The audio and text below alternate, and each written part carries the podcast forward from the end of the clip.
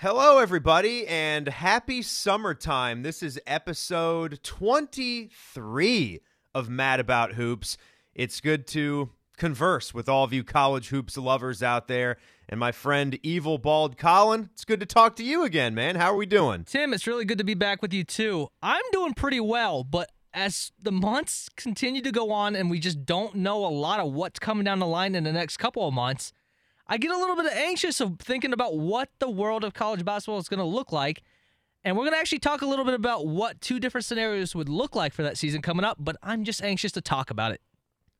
I am too. We've really not been hearing a whole awful lot. We know that campuses have been opened up for the athletes to return and we it's been kind of quiet on the basketball front. A lot of eyes are focused on college football because as we're dropping this podcast here on July 8th, those are the dates that are staring us, you know, that we're, are coming up right down the pipe is trying to get that 6-week practice buildup for what everyone's talking about with football.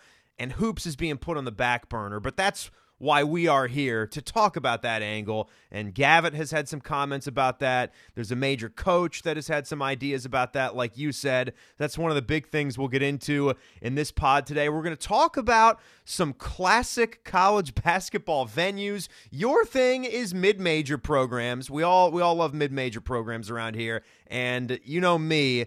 I love a basketball cathedral. I love an old barn. We're going to talk about some of the greater defunct basketball arenas that we would all love to get a chance to go to and watch a game again. And also, there's a head coach in the Big Ten that finds himself in a little bit of hot water. But we're going to start right after the open here about some live basketball that is going on in July. And maybe that just gives us hope that we can have this sport once again when we're supposed to have it. So thanks for being here. I hope you enjoy our episode today of Mad About Hoops.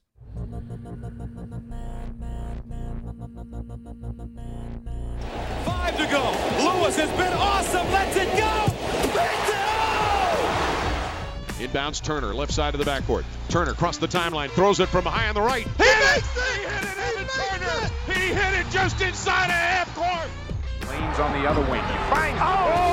oh! Oh! Oh!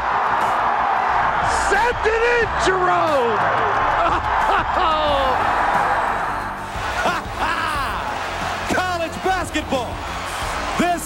March Madness.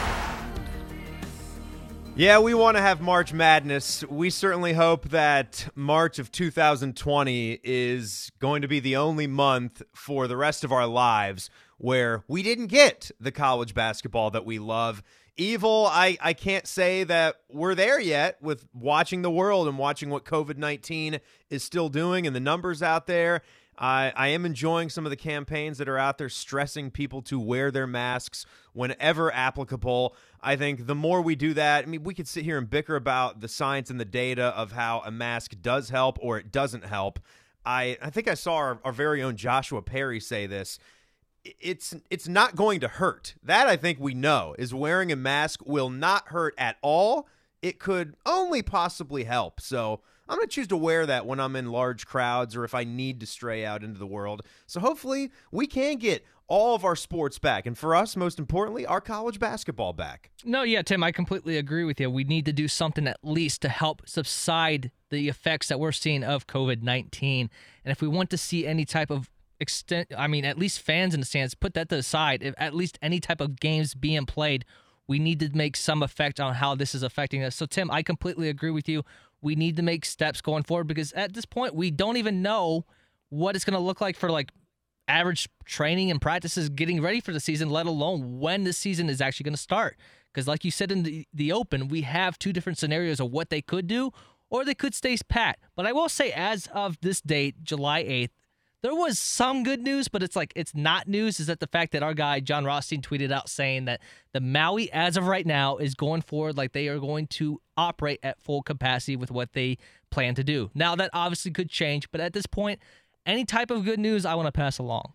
Yeah, I mean, it, hopefully that's the same for Battle for Atlantis, which course, is yeah. something that Ohio State's going to be playing in, and that's got a nice beefed up field, just like the Maui does. Maui, Battle for Atlantis. We've talked on the pods before. When we get knee deep into our holiday tournaments, we we go gaga over those. They, they are fantastic. And you talk about bucket list items to just take the family to get off of work and go and spend a Thanksgiving either in Atlantis or in Hawaii and watch all the basketball you better be doing well with the cash. Let's just put that right out there because those those are not cheap tickets when you talk about the prestige of the schools that play there and the tiny gyms. But you're right.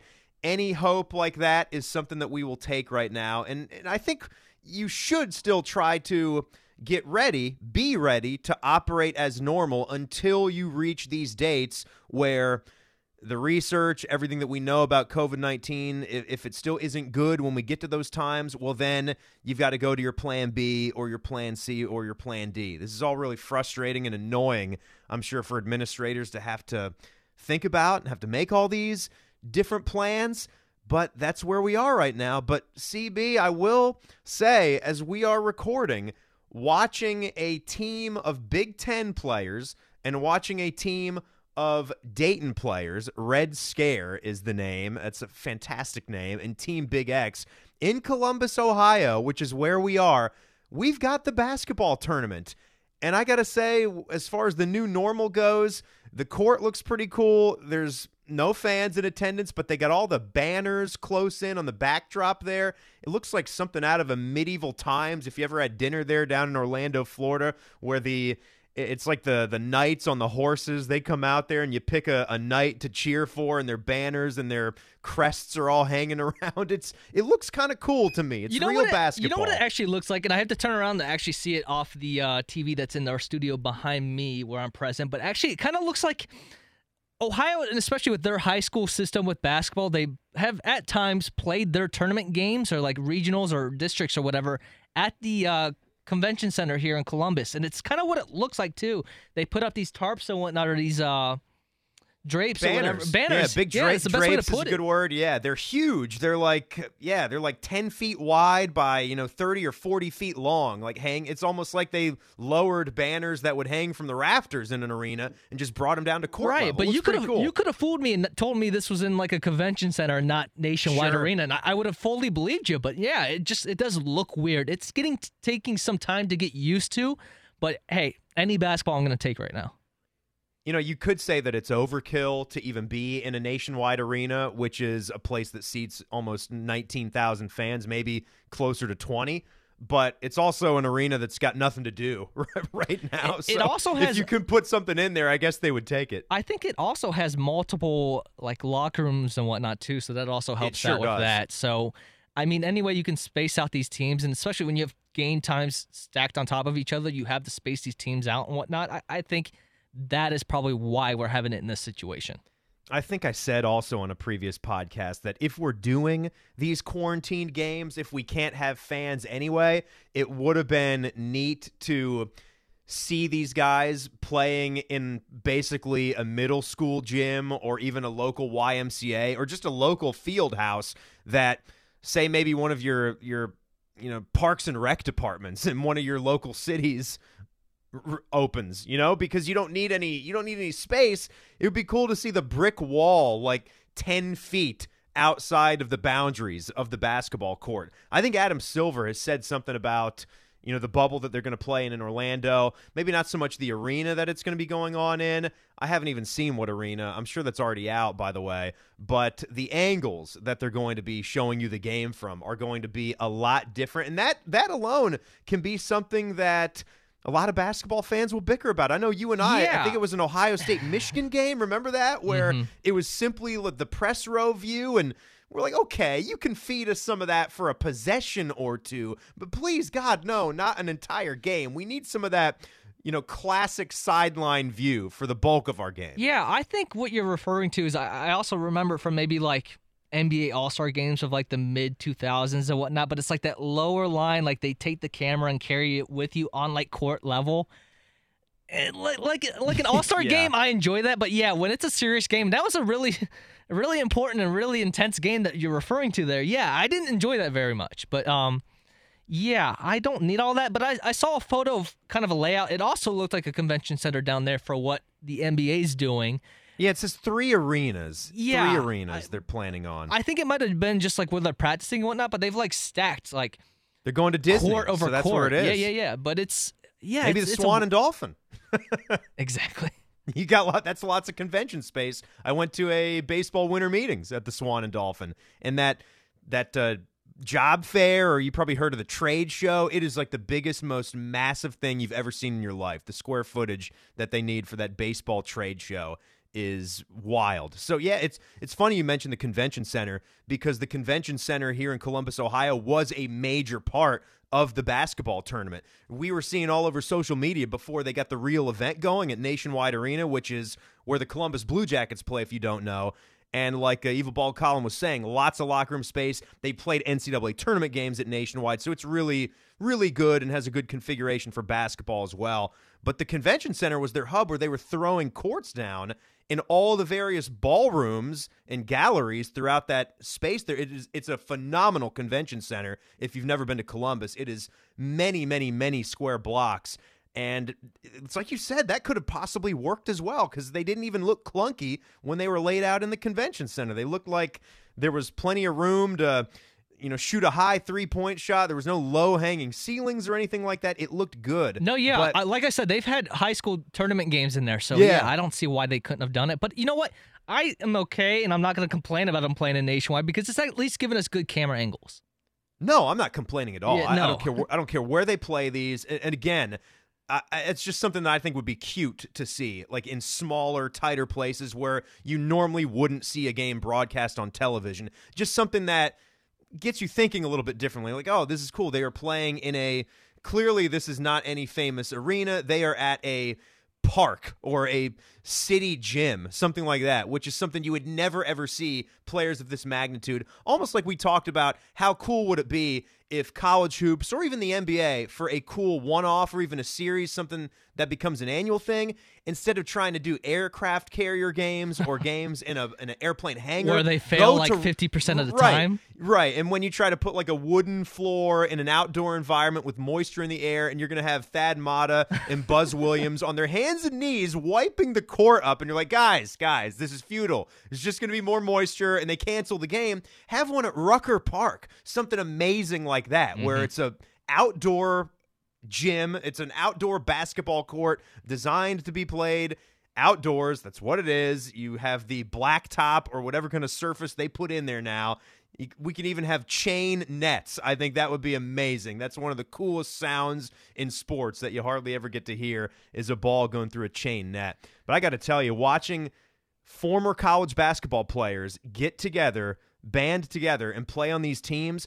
You had a Purdue Syracuse game basically with the men of Mackey and Boeheim's Army. Devendorf was out there for Cuse. Yes. You had uh, Evan Boudreau, the bald dude, and Big Isaac Haas for Purdue. Yeah, I mean, and you'll have an Ohio State Illinois game here uh, today on July 8th. It's basically college basketball reincarnate going on right now. Well, you're getting a lot of it in terms of Ohio State features too, because you also mentioned the two players on Big X. You got Andrew Dakich, and then you have uh, C.J. Jackson, and then you have this Dayton team that actually has Trevor Thompson on it. Matter of fact, which is actually really an interesting development. he was looking good. He, was, looking, good. And then I know you. We've talked many times about the Dayton players that are actually on that Red Scare team: Ryan Mikesell and Trey Landers. Our We've- guy Trey Landers from the to. podcast. Yeah, so there's a lot of recency too in this lineup of players on these teams too, which is I think is it's helping the casual basketball fan, casual bas- college basketball fan that maybe have started really watching more intently these past couple of years, so they'll recognize more of these names.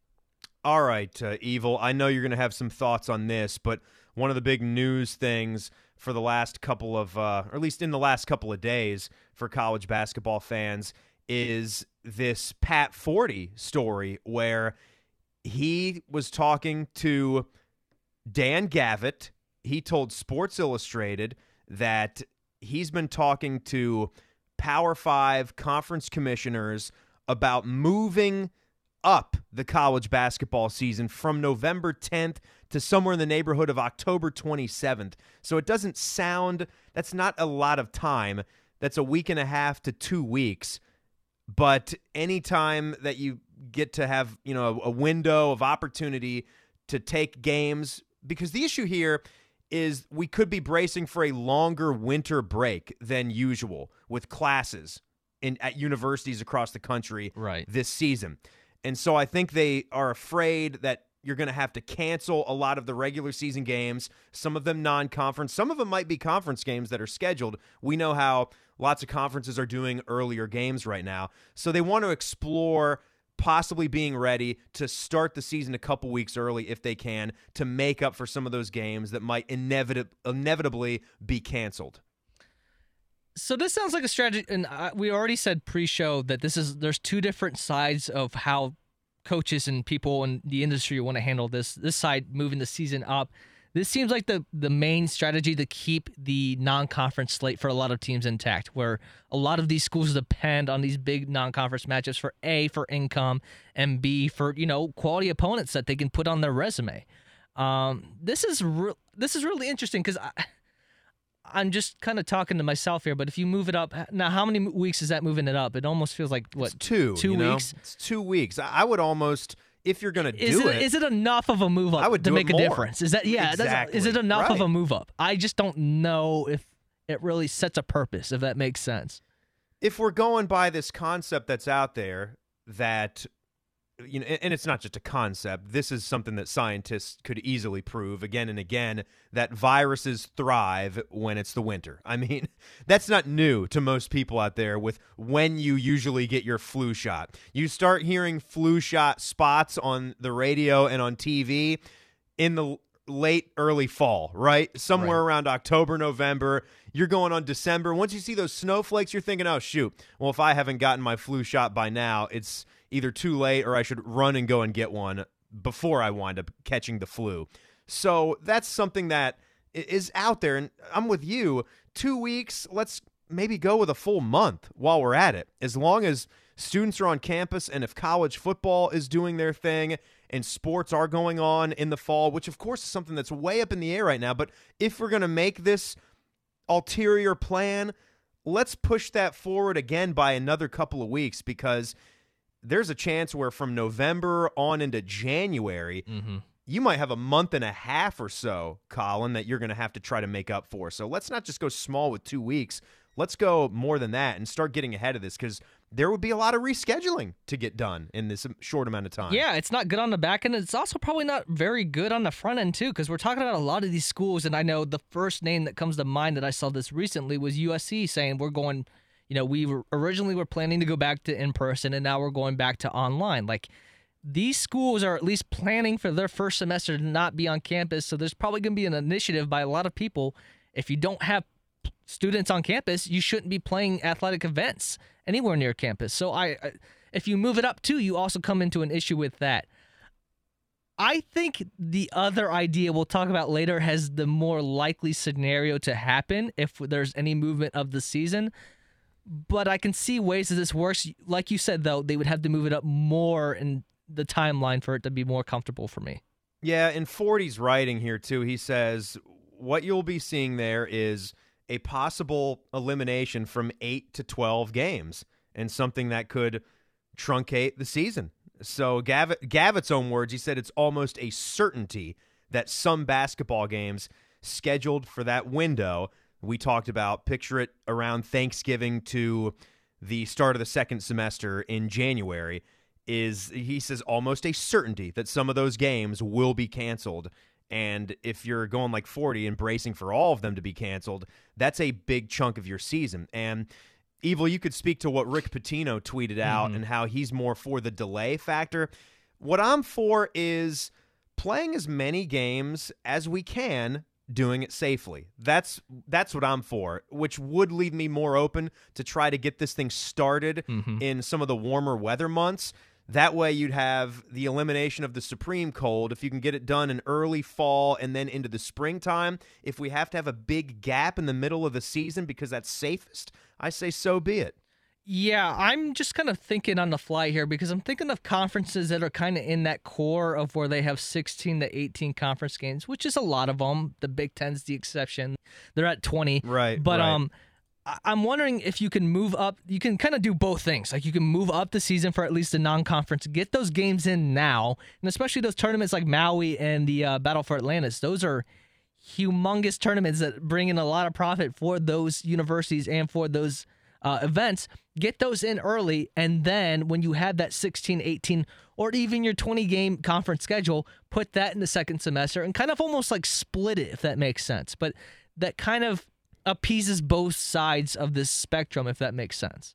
Yeah, I mean, what Rick Pitino's talking about is just the delay because when you get to wait, hopefully the science and the research catches up. And I mean, God willing, we have a vaccine, and that that's just it remains up in the air. That's another I- factor. That's another factor that completely changes this thing, and it could honestly do it in the middle of when we're trying to start one of these two plans. Well, in in what way? Like, w- what part of the factor are you speaking to? I, I think, let's say that the timeline that what people are thinking is what end of the year, start of the year. So we're thinking late December, early January is what we've been hearing kind of Can we trust around. any of those projections, though? That yeah, that's another thing is that you're just kind of on your hands and on the tip of your toes, waiting to see what's going to turn out of that. Because if you do get one that's effective and you have the dosage to get it out to the people, the masses right away, then it can kind of expedite your process. But if you're just kind of waiting on that event to happen, it's kind of like leaving you in limbo. You know, and I, and I think you and I are pretty similar in our views on how we should go about dealing with COVID. Because I can remember the both of us when this was first starting, we were following some of the stories that were trickling out. And we were like everybody else saying, oh my God, this is so overblown. This is crazy. Like, oh, cancel the NCAA tournament? Ha! I'll believe it when I see it. You know, I was I was there. That's where I was in my mind. But then when this all hit and you start looking at how it's affecting real people out there and it it is causing deaths out there even though it's it's a little it's safer by the numbers for the younger 18 to 22 year old crowd but you still have to protect those kids too especially when they're college athletes. It's it's becoming a thing for me where we're so far into this there is a sense of learning to live with this while being as safe as we can because mm-hmm. you look at the mental aspect and sports are a big part of our society. I mean, I know you and me both, we chose to get into it for our jobs and for our lives. So and and then think about for the young men and women that play the games. It's, it's a major part of their lives too, and we know that they would more likely like to be playing it than not. So I appreciate that everyone is working to try to figure out a way to get back onto the playing surfaces. Uh, so we're yeah we're four months removed from when that all originally happened. I, I will say going back to that point when we first reacted to this, it's just because it's so unprecedented of what we're going through. Like this stoppage, we've never had a stoppage in just our sports life like this. I think in anybody, I, nobody's ever really experienced this. So when it first happened, we didn't really think, oh no, this is real. This isn't realistic. Like we've had, uh, viruses and whatnot in the past that have popped up and we've kind of dealt with it. Well, this is just an obviously different type and we're learning on the fly, which is okay. We've made adjustments as we go. Yeah, we didn't know. But yeah, we just did not know at the root of it what we were really dealing with. And now as we've gone, I agree with it. It's, it's a mixture of learning how to deal with it, but also being safe. Yeah, we're seeing how many people are likely carrying this thing without knowing it. We're seeing how it can be quite deadly for our older community and people who are immunocompromised and they are all people that matter. That's the thing. It's it's uh it's not just about you know maybe the low death rate for our younger athletes. It's if they're carrying it and then when they get away from competition and in a big mixing bowl of a lot of other people, what does that do for the other members of the community? I think that's what it's all about. But again, I, I appreciate the work and the efforts, especially by the basketball tournament here, who's we know that these guys are all out there, you know, not with COVID 19 because they're being tested at such a high level. And that's another thing that we'll have to explore is can all college athletes be tested at the level of which these athletes at this mini tournament in the middle of the summer that's going to be only 10 days long can that happen but that's just for starters here cb has an amazing topic to explore where we'll have some fun with some head coaches out there in college basketball really quick breather and then we'll get to that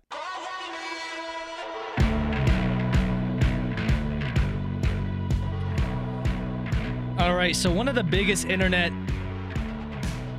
ideas, I guess you could say, the pass time, and especially in the sports world, is just coming up with lists. I think everybody loves a good list, Yeah, but that's what we especially what else can we do? especially a list that can involve so many different people. I mean, you're talking about 300 plus guys every single year that can qualify for this list. But a list of four guys, and I got this from Jeff Goodman over at Stadium. It's four coaches, head coaches in Division One basketball that you would want to go grab drinks with. And I'm going to tell right, you, so it- like it your bar me- foursome. It's not your golfing foursome. This is your Well, pub foursome. It would be a five some, right? Because you're It would be a fivesome. Yeah, we're we're picking four. So yeah, it's a fivesome, But it- which you can do on a golf course if you if you know the if you know the head pro. But this is just such a hard activity to do because I found myself with at least 12 guys that I considered for this list. yeah, you can't go twelve. So four. Let's let's start this up. I'm curious to see what your names are. So we're just going to alternate? I that sounds good to me, Okay, man. Let's so go back and forth, I tit think- for tat. I, am going to steal this one. We talked about this before we came on, but I'm picking the Holtmann. I, I just. He's an A plus guy. He's so chill. He's he's down to talk with us anytime we want, and he's he's very open to talk about almost anything you want. And it's just, I feel like if you get them in that scene, there's a lot more of the game of basketball. I think you could get out of them. because me personally, being a Buckeye and also a Butler fan back to back, I mean I've had a ton of time to learn about Chris Holtmann as a fan, being as he coached both teams at one point of his career. So I feel like I am at least qualified to ask him because I would want to ask more about his Butler time because there's just so many good Totally. players on that team or his teams that he had. And his freshman class he recruited for his final year there was absolutely unbelievable. So I'd want to know more about that. he is he is just such a cool dude, and we're gonna have him on. Oh the yes, next you got to podcast. announce that. Yes. Yeah, we'll have him on the next podcast, and we're going to do sort of a different thing where you'll get to see us for the first time if you want, because at our local radio station where we're employees of 97.1 The Fan, we are going to do a sort of Skype slash Zoom slash YouTube live show. And we'll do like a little half an hour show. He'll be on us uh, on with us for 20 or 25 minutes of that. So it'll be great. And you're right. He I've never come across a big time division one men's basketball coach or football coach that was more helpful and more available and willing to push his sport and Well, try to I'll- grow his team, the sport, the game, whatever, and meet with the media and down to talk about whatever whenever you want. You know, I'll actually group Ryan Day into that. We have the best, in my opinion, football head men's basketball coach combination in terms of Oh, just yeah. How insane. they how they have their media relations. They're so good at both of them are so good at it. Here's one for me. Leonard Hamilton. I knew you were one of my. You, Yep. one of my final four picks for earlier this year, and boy were my final four picks looking good. They were and really they were my they were my off the board pick. Remember, because they were not a preseason top twenty five. But that's what I would want to talk to him about. Just how Florida State hoops and Leonard himself. I, I think they're slighted by the national media just year in, year out. And you're looking at a dude who had a short stint in the NBA, so he's got that part of his life where he was with the Washington Wizards for a cup of coffee, but mainly a college guy. He's in his early 70s now, but he, I feel like he's a lot younger than that. He is he's very he's just so successful. What else can you say? Between Miami, between Florida State, he was at Oklahoma State before that. He'll be he'll be crossing 600 wins soon. Can you believe that? He's the most quiet, successful coach I think I could think of. Like And Lon Kruger maybe, who's a bit more of a know journeyman. What? That's the same exact person I was going to Yeah. name in conjunction with him. They, they're two of the same types. Now, I, I Big think uh. Ha- Hamilton tends to be a little bit more successful lately, obviously, but no, yeah, those two are two peas in a pod right there. Yeah, I mean he's gone uh, to the Elite Eight and to the Sweet 16, and then they were fixing to do more damage, maybe a Final Four run this year. So uh, who's the who's your other guys? We got three more each. Yeah, so my second one, I'm going to go with Bobby Hurley. Now, if you've ever watched an Arizona State game, you'll probably understand why because he's the Oh, most yeah. energetic Captain man. Technical foul there. he's the most energetic coach, and a lot of my guys on this list tend to be a little bit energetic, but definitely Hurley of the bunch. But because I want to get him into the bar scene, and I want him, and I know Jeff Capel is also another name on the Duke list whenever that coaching job opens up. But I want Hurley to commit to me that he will let me break the news if he gets hired for the job. I'm going to say that I want Bruce Weber of the Power Cats of Kansas State in my drinking foursome just because I want to see what more I can do to this guy that doesn't have a voice to begin with. When I can get him drinking, I don't know. Does he become a mute? Is his voice scratchy? Does it become deeper? I want to know what's going on there. But you gotta ask course- him. You gotta ask him about his in the moment. You lose the final regular game, season game, Mm-hmm. game of the season against Ohio State. Matt Sylvester. You gotta ask about that. Of course, you've got that, and you've got the guy that you know took a team, took Bill Self's Illinois team, and went right to the national championship game in his second year there. So between Illinois and Kansas State, again, uh, almost a 500 win basketball coach right there. All right, I'm gonna go off the board for number three a little bit, but if you're a big fan of the sport, you're gonna remember this name right away. But it's Ron Hunter, the former Georgia State head coach. I believe it was 2015 or Oh, yeah, 2016. of course. where his One of my favorite video clips in recent NCAA tournament history, Where his he son- puts his hand on his son's shoulder and he just starts crying. It's Yeah. amazing. Great guy. He's very energetic. He took the Tulane job before last season, and he's also an Ohio guy. He is from Dayton, and he went to Miami of Ohio. That's a good pick. All right, you ready for this one? Yes. I'm kind of cheating a bit, but you didn't give any any ground rules. He was a college basketball coach, and he was at one of your favorite spots on planet Earth. Mm-hmm. Again, guy with Butler experience, Brad Stevens. Just to just to talk about what a boss he is, going from Butler to the Boston Celtics. I mean, what would the odds of that have been if you created odds when he was maybe in his second or third year coaching at Butler? Uh, That that he- is even a possible move Right. that anyone could make. Well- to have that program in the title game too, in their hometown as a mid-major, and then to go back the very next year, but to not ever win it. There's so many things to get into. Mm-hmm. Here's the with thing: Brad. it's the first time they went wasn't really the one impressive one. They were a pretty high seed, but it was the second year where they were in an eight seed, and somehow, Uh-huh. Yeah. Matt Somehow Howard still did it. Matt Howard was their best player, and they made it all the way to the final Yeah, game. Hayward was gone. He was, yes. And they had some other good players still on that second team, but Of course. Gordon Hayward was the key, and he wasn't there anymore. Okay, so I'm also going to go off the board and uh, cheat a little bit like you did there. I'm going to go with a former coach. He just retired a couple seasons ago, but it's Rick Byrd, the former Belmont Oh, Bruin. what a class act. Has over 805 wins. He's the headline of what it is to be a mid-major coach. And as I've always said on this program, that I'm a big lover of mid-major basketball. So I just want to get to know why he was able to turn Belmont into such a powerhouse in that region of the country, in that mid-major tier. And what does it take as a coach today to do the same? You're going to like my final one because maybe I'd wind up loving the guy. That's, you just never know until you have a beer with somebody. Maybe this could be my bar fight dude too, because as of now, I would want to most get in a bar fight with. And so if we're drinking and he's in our crew, and it's me, and it's Leonard, and it's Bruce Weber, and eh, our, our whole crew, and we're just talking up about stories. And Brad Stevens, maybe he's a scrappier fighter than anyone would realize. But Fran McCaffery with his curved glasses, just shouting F bombs about referees and tunnels, heading back to the locker room. So rough around the edges. I'd just like to get to the root of why. I mean, everything seems so great and made in the shade for Fran McCaffery. He's a successful, mildly successful Big Ten basketball coach. Fran McCaffery, you know what? Come and drink with us. I'll even buy the first couple of rounds before we see how it goes. Well, to be honest, if you were worried about the bar fights, you would have taken Frank Martin there. But I do appreciate the pick. He's just I- I- crazy. I, do appreciate He's the Fran crazy. pick.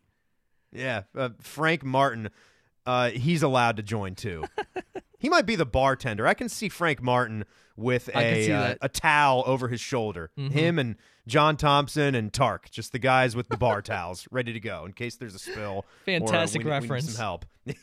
All right, so we'll do another uh, quick breather. A couple things. I'm going to talk some classic college basketball venues. There's a reason why. And a Big Ten head coach in some hot water. Again, uh, we'll take a little short breath and we'll be right back.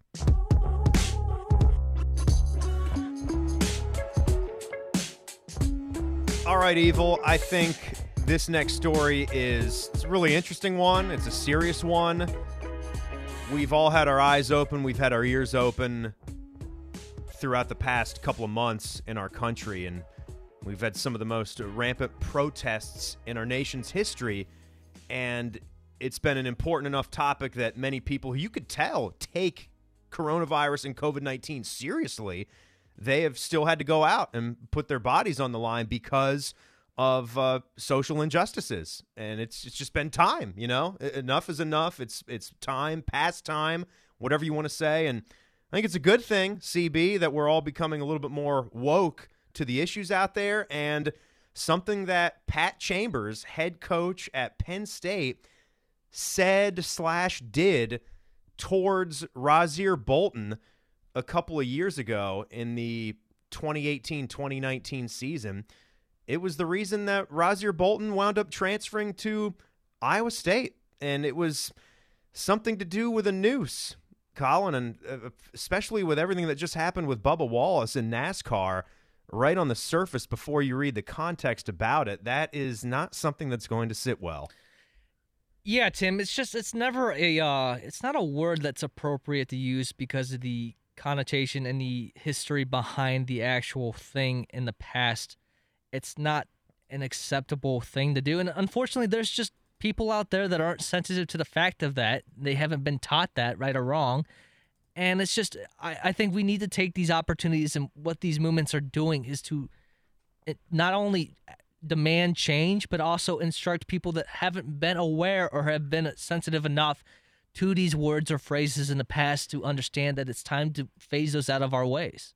And look, man, you're a, you're a younger guy, and we're both considerably younger than Pat Chambers is in this case. But the way the way that it happened was he was talking to Rasir Bolton after a practice when he was a starting freshman point guard, and he said that he wanted to try to relieve the pressure. That's that was the comment. Wanted to, you know, get the pressure off of you, loosen the noose around your neck. That's that's sort of the context of what was said.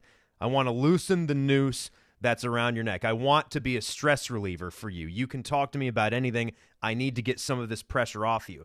So hearing that, you can hear that Pat Chambers You can hear what he is meant. not coming from a racist angle, Exactly. you know. And I- Right, right. I, I'm very careful if I don't know a person and I don't have more.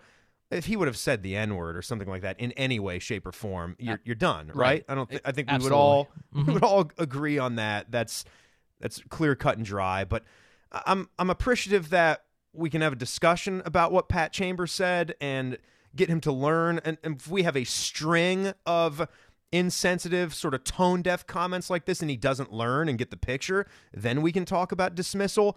But until I were to see more, I'm glad that we can talk about this, understand why Rasir Bolton was offended and why he left, and he had every right to do so and be granted a immediate waiver eligibility to go to Iowa State.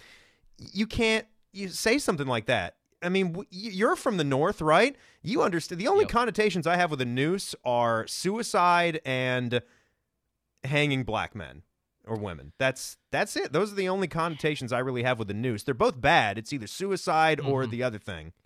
Yeah, th- I I completely agree. Those are the only two ways I would ever interpret hearing that word used. So that also makes me, and I come from a place where that was always taught in me that that's not something you should even ever compare in any sense.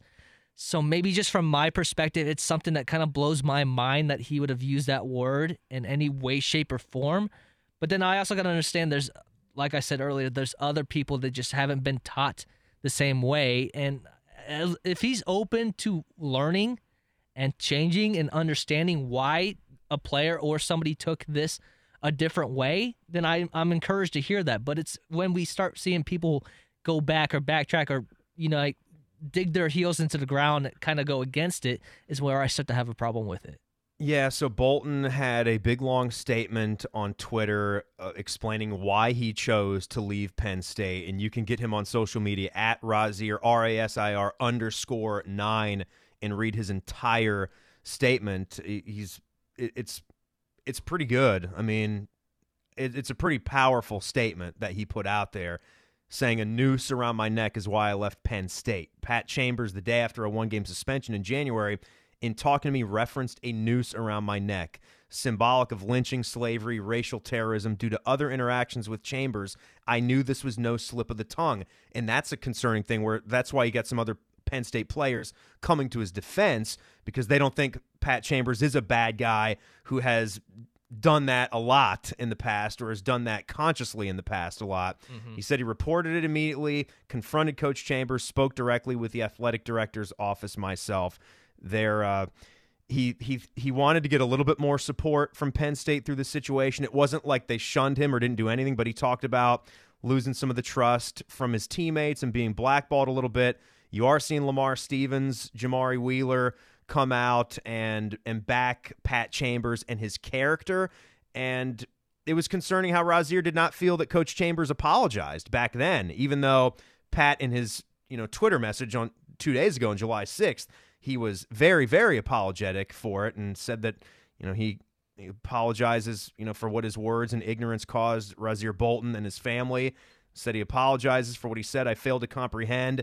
He Chambers said all the right things. It's just can we accept that it is this late? And when are you going to know when you're a coach and predominantly like the guys that you are coaching are young black men? Like when are you going to learn what crosses the line? I think that's what we all need to come to grips on. Yeah, if they went, if Rasir went to the administration and whatnot and told his side of the things, and they would have understood, and then Chambers would have came to him and settled it in the right way, or settled it how he did on social, I totally would have understood, and it would have been a good way to help growth for Chambers going forward. But I, I just I have a bad feeling, or I don't feel well that it took a public acknowledgement of this happening for Chambers Yeah. to actually do something deeper about it. That's what Did kind of see the me. reason why too? Like why he he chose to come out and speak out on this is because Pat Chambers was one of the guys on a webinar recently talking about race, and that I guess it was the boiling over point for Rasir Bolton. He said, "All right, that's Sure, enough." he felt like, he- I'm he felt coming like he- out and I'm saying what I what I need to say." he now. felt like he didn't get the right action when it happened to mm-hmm. him, and Yeah. he didn't want to see someone that didn't take the right action try to speak on it. I totally understand that. Again, yeah, I fully support Bolton coming out and being outspoken. Especially that's that's kind of what we're what we're trying to do is bring all this stuff to the forefront and get everything out on the table of why you you didn't think this was offensive. So you you did not grow up, you know, wearing my glasses. Like you don't understand what what the world is like from my point of view. So let me tell you, like let me tell you why you you can't use a term or use a phrase like that and how that makes me feel. And again, you and I, as as white dudes sitting here, we got to be cognizant of that, and we have to appreciate and understand that as well. So, to uh, finish up the pod here, to move off of that that subject, which is a really serious one, what happened over at Penn State, I saw some comments from Gene Smith, the athletics director at Ohio State. Mm-hmm. Yes. Evil, we thought that we were trending in the right direction with our beautiful, iconic basketball gymnasium in Columbus, Ohio, St. John Arena. And, you know, years before, we had these two regular season games the last couple years. The first one, where it was a Friday nighter before the Michigan game, before the Michigan football game, and it was Cleveland State, and St. John Arena was packed. It was fun. It was great. It was a throwback night. Old music, old uniforms, old graphics up on the jumbotron, if you can even call it that. There, but it was so cool. And now Gene's saying he doesn't foresee ever going back there again. That's what was a little not crystal clear is mm-hmm. if he meant ever, but certainly not in the foreseeable future. There's no plan right now to go back to St. John Arena. And that's very, very sad yeah, for you and I- me. it is really sad. I think he's thinking, and I'm basing this off of the reasons why he was saying this, is that there's less home games because they're playing in these holiday tournaments. Which okay, I get that, and he's saying that because this year, the following year, and the year after that, they're going to be in those type of tournaments, so it takes away home games. Okay, that's good, but I don't like the way it was phrased because it's saying ever, and it's like okay, further down than three years down the line, can we like revisit this? Like this is a question I want to ask Chris next week because I know he's been a big proponent of it when the first I minute don't he think got he's got the control now. No, that's, I know he doesn't have problem. He doesn't have the control. control. but he's been so big on playing these games here. I want to just hear it from his lens because we've just heard it from Gene's. I want to hear it from his of is this a reason why like is this never going to be able to happen again like I, I want more in-depth conversation on this because like you said this is really big to both of us because i went to the game this past year and it was amazing and if you're telling me you can't do that at least once a year that kind of hurts me And you know, the game this year could have been better too if it were scheduled the right way because having that home Michigan football game the next day created just a certain type of buzz on campus. And it, it was it was Akron this past year, but it wasn't nearly the buzz that it had the first time around. And that's why going a little bit deeper and making the game a little bit bigger would make that atmosphere so much better for just a one off. And I get it. It's about numbers and having all those regular season games. But it's like you said, what we don't have to go like never say never here.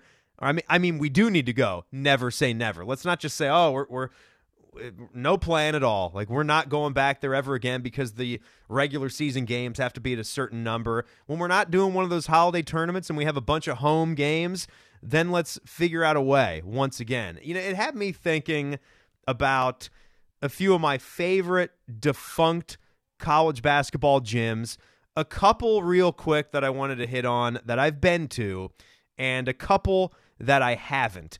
But I, I believe that all of these places are still around. How about Freedom Hall to start with one that I haven't been to?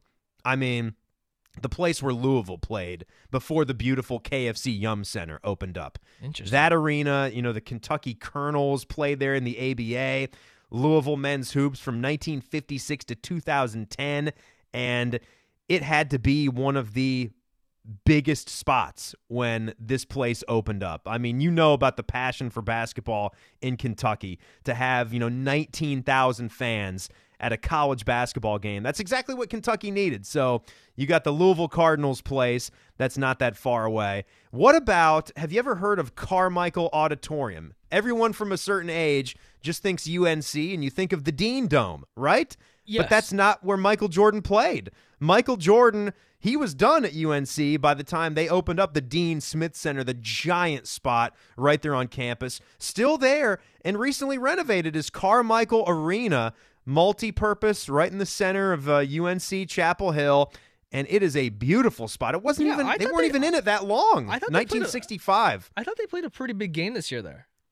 I could be wrong, but They might have played a, a regular season game there this year. I know for a fact I saw them play an NIT game in 2010.